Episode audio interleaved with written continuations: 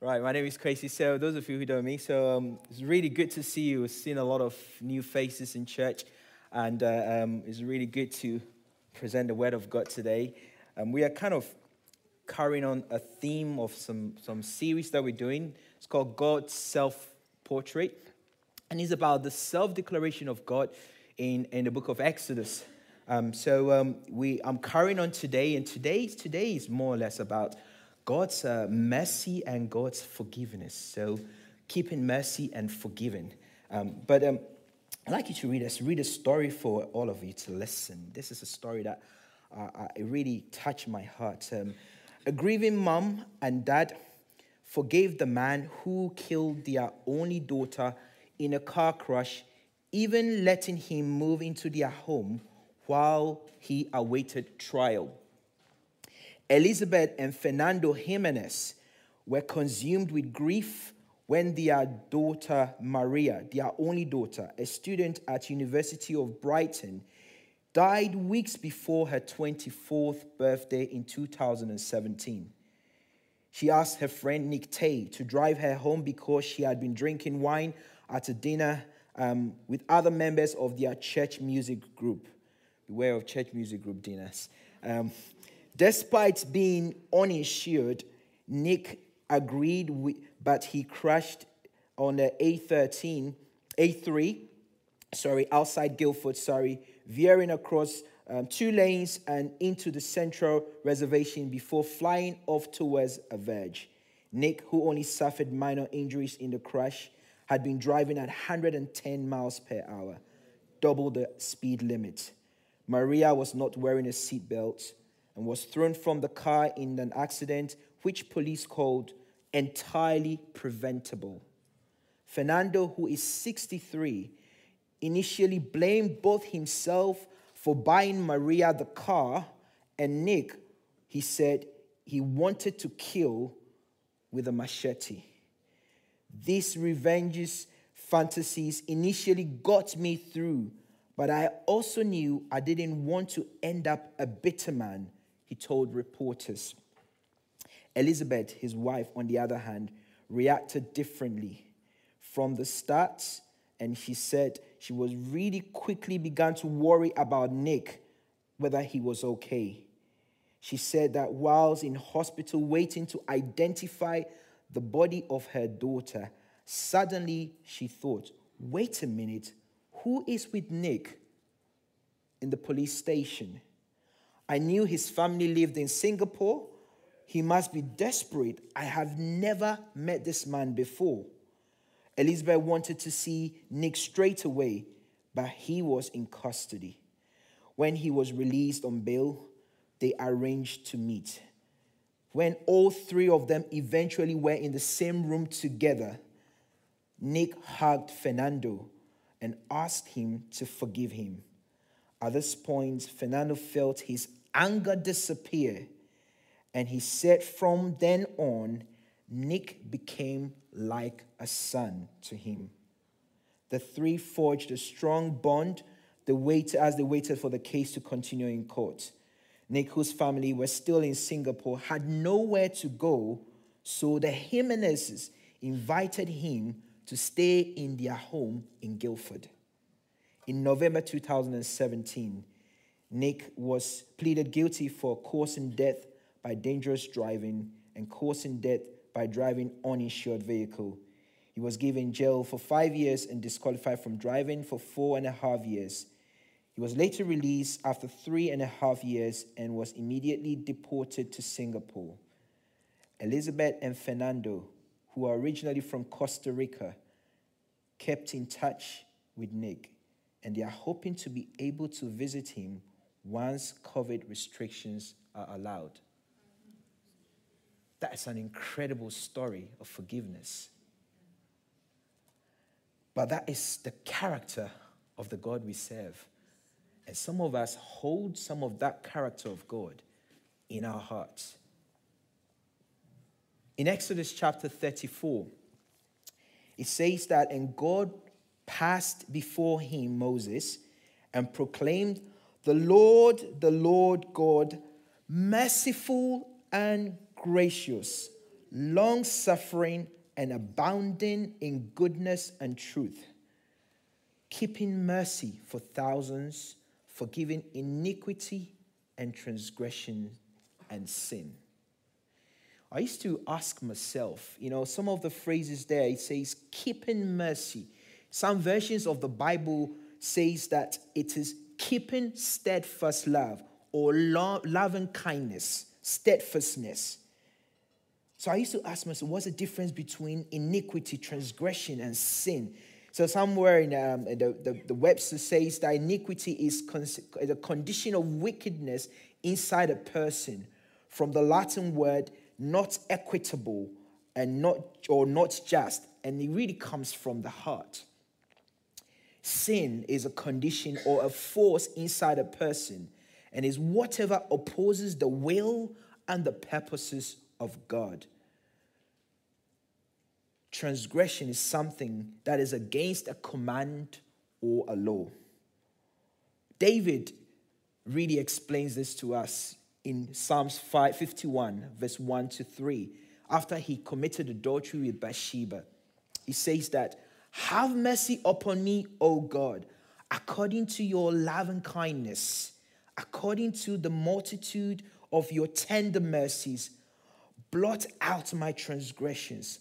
Wash me through from my iniquity and cleanse me from my sin. For I acknowledge my transgressions and my sin is always before me.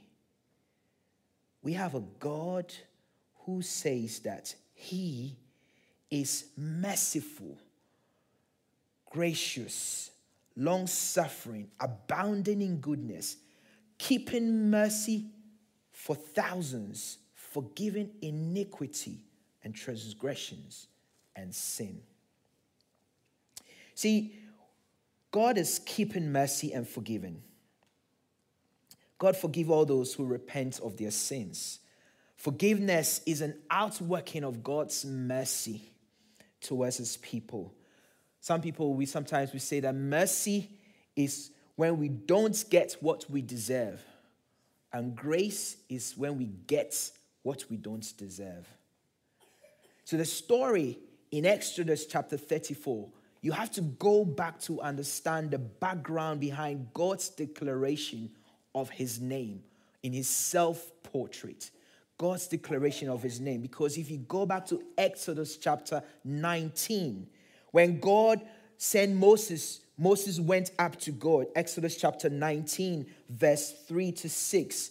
Moses went up to God, and the Lord called to him from the mountain. He says, that you shall say to the house of Jacob and tell the children of Israel, You have seen what I did to the Egyptians and how I bore you on eagle's wings and brought you to myself.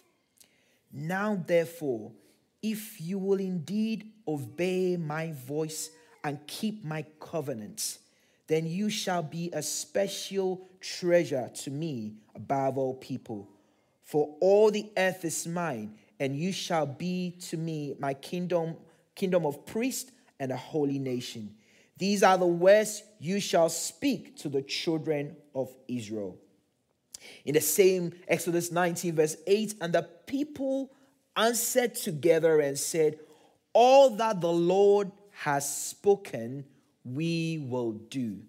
So Moses brought back the words of the Lord to the people. The whole of Exodus chapter 20 to chapter 23, God gave Moses all his commandments, the Ten Commandments, all the laws. It was written them in tablets form. But something happened after that encounter, after the people had declared allegiance to God, after they made a covenant with God that all that you've said, we will do. Something changed. Time passed. And in fact, it's not a long time. It was only six weeks. Six weeks after that declaration, that all that you said will do, Moses had gone to the mountain.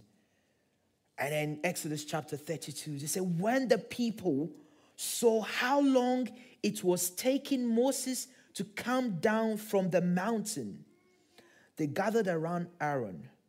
Come on, they said, make us some gods who can lead us, who don't know, who knows what happened to this fellow Moses who brought us here from the land of Egypt. Look at that. Within six weeks, they've forgotten. Verse 24, yeah, uh, chapter 24, verse 3 and 4. Then Moses went down the people and repeated the same instruction. So they have already had this in just 40 days. They had forgotten the promise and the covenant they made with God. I don't know if you made a New Year's resolution this year. Because yesterday was the 12th of February and it was exactly six weeks from the new year. And statistics tells us, tells us that after one week of a New Year's resolution, 75% of those who make a resolution will still be success in keeping it. After two weeks, 71% will still be keeping their New Year's resolution. After one month, only 64% will be keeping their New Year's resolution. After six months, only 46% of people will be successful in keeping their New Year's resolution. These people had made a covenant with God, and within six weeks, they had forgotten. How easy, with the test of time, as time passes by, our covenants, our promises, the things that we swear that we're going to stand by are easily dissipated in front of us. And that's the human nature. How easy with a test of time. And look at what happened to the people. At this time, they had forgotten the God who parted the Red Sea when they saw the Egyptians being swallowed by the water. They had forgotten all of that. And what did they do? They say to Aaron, Get our gold rings, get our trinkets, get our bracelets, get all the ornaments we have, all that we acquired from Egypt, mold them and make us a god. With time, everything we have achieved, everything we have amassed, wealth, knowledge, everything that we have worked hard for, with all our, our, our gold, we try to melt our gold, our achievement, and that turns into the God that brought us from Egypt. How can we forget the God that brought us from Egypt? But that's the nature of human beings. That's the nature of the children of Israel. And we are so no different from them. But God is merciful. God is merciful because you know what God said to Moses? You need, I'm going to destroy this people. They have really disobeyed me. They are very stubborn. They are very stubborn, despite all that I have done for them. They are very stubborn. In Exodus chapter 32, God said He was going to wipe the people out. He said, You know, I'm going to wipe them. Forget about what I said. I'm going to wipe them out. And Moses said, and he said to God, said to Moses, In fact, I'm going to make you, Moses, a great nation. But God, Moses said to God, he tried to pacify God, said, Oh Lord, why are you so angry with your own people, who you brought from the land of Egypt, and with such great power and such strong hands? Why let the Egyptians say, Their God rescued them with an evil intention to slaughtering them in the mountains and wiping them from the face of the earth? Turn away from your fierce anger Change your mind about this terrible disaster you have threatened against your people. When it comes to a point where we've sinned so far away from God, it takes an advocate to speak on our behalf. And this was Moses' reaction. He was the advocate for the Israelites to activate the mercy of God. God is merciful. But God had, Moses had to remind God of his mercy. He said, Remember your covenant with your servant Isaac, Abraham, Isaac, and Jacob. In Exodus 33, verse 13. You bound yourself with an oath and you said to them, I will make your descendants as numerous as the stars of heaven, and I will give them all of this land, and I've promised to your descendants, and they'll possess it. Moses reminded God of his covenant. He was an advocate, he stood in the gap for the people. Despite their disobedience, despite their stubbornness, despite the fact that they turned away from God, within six weeks of making a promise that they are going to obey everything he said, they molded a golden calf and they ascribed all their success to this idol. But Moses knew how to reach the heart of God. He stood in the gap, he interceded for that people, and the mercy of God was shown upon the people. The mercy of God was shown on the people. First John chapter 2, verse 1 and 2 said, My dear children, I write this to you that you will not sin. But if anybody does sin, we have an advocate with the Father, and his name is Jesus. We have an advocate. His name is Jesus Christ, the righteous one. He is the atoning sacrifice for our sins, and not only for our sins, but also the sin of the whole world. In that new covenant, it's not the blood of bulls that it had to do. In fact, Moses is not there as an advocate anymore because Moses is gone. But in the new covenant is the blood of Jesus Christ. He's our advocate. In fact, God said that at this time, at the pardoning in the new covenant, He's going to forget our sins if we confess to Him. Nahum chapter 7, verse 18 to 20 says, Who is a God like you? pardoning iniquity and passing over the transgression of the remnant of his heritage. He does not retain his anger forever because he delights in mercy. He will again have compassion on us. He will subdue our iniquities. You will cast all our sins into the depth of the sea in the depth of the sea, you have given truth to Jacob and mercy to Abraham, which you have sworn to our fathers from the days of old. God is merciful. God is forgiving. The story of the Jimenez is an incredible story of forgiveness in a heart of man. But what about you and I? Sometimes the accuser in John chapter 8, verse, verse 9 to 11, the accuser comes to us. The story of the woman in John chapter 8, a woman caught in adultery. The Pharisees and the teachers of the law drags her from the bedroom to the temple in the midst of the crowd and puts her in the middle and says to Jesus, She was caught in the act. She was caught in the act. What do you say? Moses says we should stone her to death. What do you say, Jesus? The Pharisees were waiting for Jesus. What did Jesus do? He just stooped.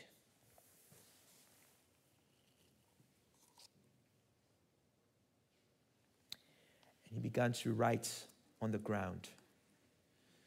He just stooped and he began to write on the ground. How much forgiveness do you have in you for others when they offend you? Jesus just stooped and he began to write on the ground. Some commentators say he was writing the sins of the people around him. So when they come and they read their sin listed out there, they back off and they leg it. When they come and they see their sin written down there, they back off and they leg it. And all of a sudden, when the accusers heard this, they slipped away one by one, beginning with the oldest until only Jesus was left in the middle of the crowd with the woman. Jesus stood up, and said to her, Where are your accusers? Didn't even one of them condemn you? No, Lord. Jesus said, Neither do I. Neither do I. But he doesn't stop there. Go and sin no more. Neither do I. Go and sin no more. They were trying to trap Jesus. But Jesus was her advocate. Jesus is our advocate. The accuser will bring a lot of accusations against us. Revelations chapter 12, verse 10 to 11. And I heard a loud voice shouting across the heaven, It has come at least, at, at last, salvation and the power and the kingdom of our God and the authority of his Christ. For the accuser of our brothers and sisters has been thrown down to earth. The one who accuses them before our Lord day and night. And they have defeated him by the blood of the Lamb and by their testimony. When sin encounters mercy in the presence of an advocate, forgiveness, and freedom is the outcome. When your sin encounters mercy in the presence of an advocate, the cross, forgiveness is the outcome. It doesn't matter where you have been, it doesn't matter what is hanging on your cross. Jesus has paid the cross for you, He has paid the price. Bring yourself to the surface of the cross. That's where you find forgiveness when sin encounters mercy. Our God is merciful. Our God is merciful. It doesn't matter what they accuse you of. When sin encounters mercy in the presence of an advocate who is speaking on our behalf, who is interceding on our behalf, forgiveness and freedom is the outcome. I don't know what is binding you up, what is holding you back. I don't know what your sin is. It doesn't matter. He's thrown it into the sea of forgetfulness. Could you have done the same thing as the Jimenezes did for that boy, that young man? Could you sit in dinner with a person who caused the death of your only child? The story says that the Jimenezes and Nick enjoyed walks together, cooking together. God, I just read, I was reading that story and I thought, how would you be standing in the kitchen cooking with somebody who led to the death of your only child? It takes the power of forgiveness. And that's what Jesus did on the cross for you and I. Totally. Totally. 12 years ago, my family and I went through one of the most, most traumatic time of our Christian walk, where we, we had to change the course of our direction of church and we had to move on. And words were said to us and uh, so many people around us and other people involved. But one book that really helped me to walk through this is a book from R.T. Kendall, Total Forgiveness. If you've never read this book, I recommend it to you. If you've been hurt by pain, by an experience, by anybody, and you want to understand the total mercy of God and how God has forgiven you, and therefore it requires you to be able to forgive people when they offend you. It makes everything easy when you understand where God has taken you from to where you are today. That you have experienced the mercies of God. That, like the children of Israel, God did not destroy them.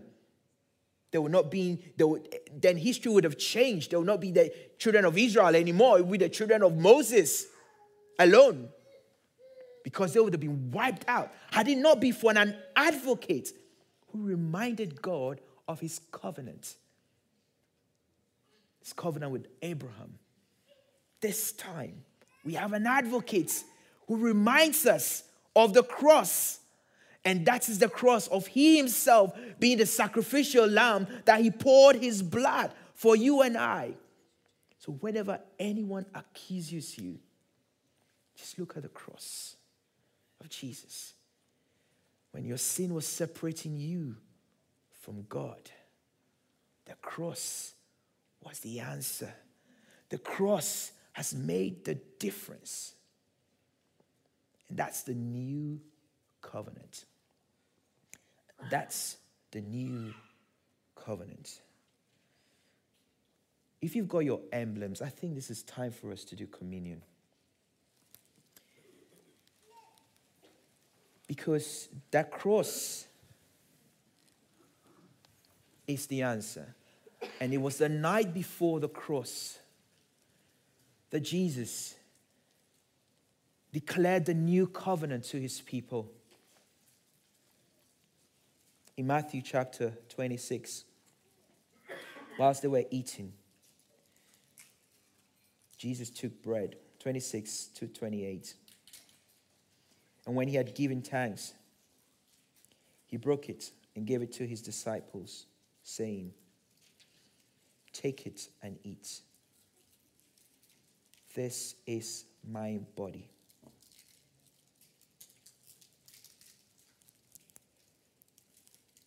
Just before you eat, just thank God for the cross. Thank God for forgiving you of your sins. And pray. I'll ask Laura to come up to play something for us while we doing communion.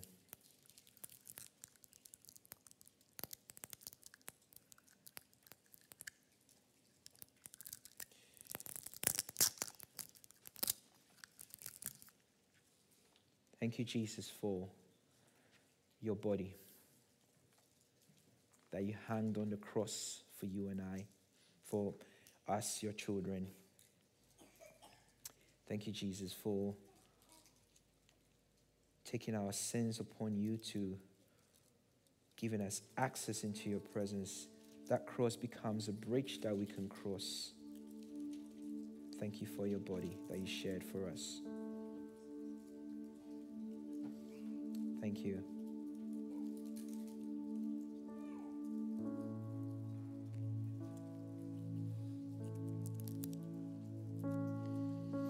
Then he took the cup.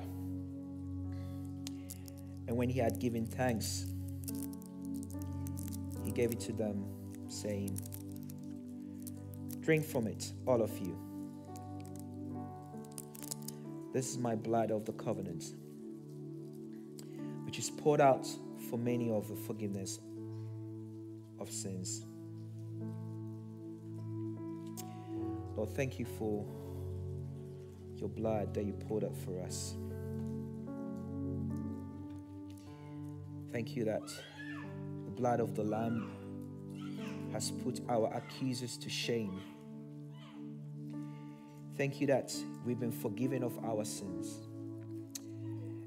Thrown our sins into the depth of the sea. Thank you for your cross.